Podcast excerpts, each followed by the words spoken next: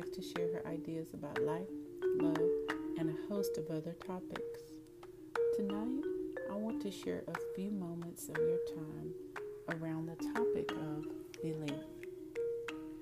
I have been talking for some time about the power of belief in terms of the belief that you can reach how high you want to go in life.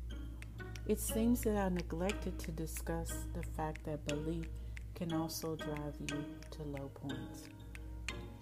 My mom used to say that if you tell a lie long enough and strong enough, eventually you will believe it. Unfortunately, in this country, that has happened. I cannot express through mere words the shock and horror I felt as I watched the insurrection that happened at the Capitol building. People who have been fed lies that have festered for months showed up in rare form. I don't just look at Donald Trump as the cause, although he has the lion's share of the responsibility. Social media platforms have hosted his vitriolic lies and caustic messages for months, and now they want to pull in the reins. It is simply too late. People were fed beliefs that made them feel they were being robbed of something, and they reacted in an explosive fashion.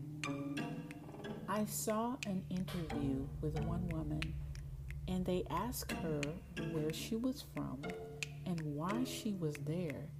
And she just said from the bottom of her heart, We're having a revolution. I was stupefied. There are Republican senators that played along with the charade and gave people the belief that they would contest and argue the Electoral College and the people's results. But they knew all along it would not overturn the will of the people. Why not just admit that and spare us the destruction and devastation we cannot unsee? I was so traumatized yesterday.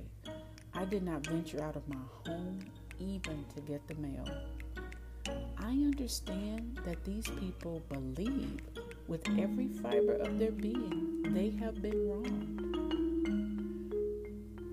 Four people lost their lives yesterday because of a blatant lie.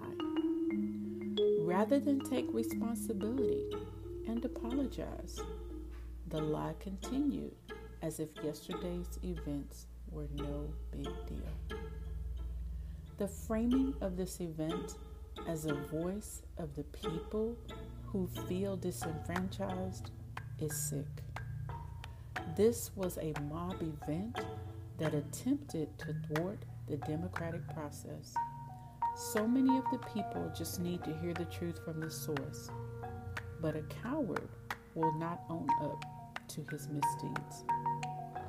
The people that condone this behavior, like Rudy Giuliani, are absolute malignant tumors in our society. We need to heal, and that healing is on hold as long as the unsubstantiated narrative continues to flow from Donald Trump's mouth. People will keep fighting because they believe they were denied their voice in government. The truth is, majority rules in this country I was thinking about a quote from Sun Tzu in which he said, An evil enemy will burn down his own nation so that he can rule over the ashes. I watched those people with pity in my eyes as they were told to hug each other maskless and take part in a super spreader event as if the virus was a hoax. The hundreds of thousands of people who perished from the United States were not a hoax. My beloved Uncle Milton did not die from a hoax in August. He died from COVID 19. Belief powered the events that happened at the Capitol, and if those beliefs don't change, our democracy is in danger. Thank you for listening, and as always, I wish you good health, good fortune, and a good night. Coco Grio.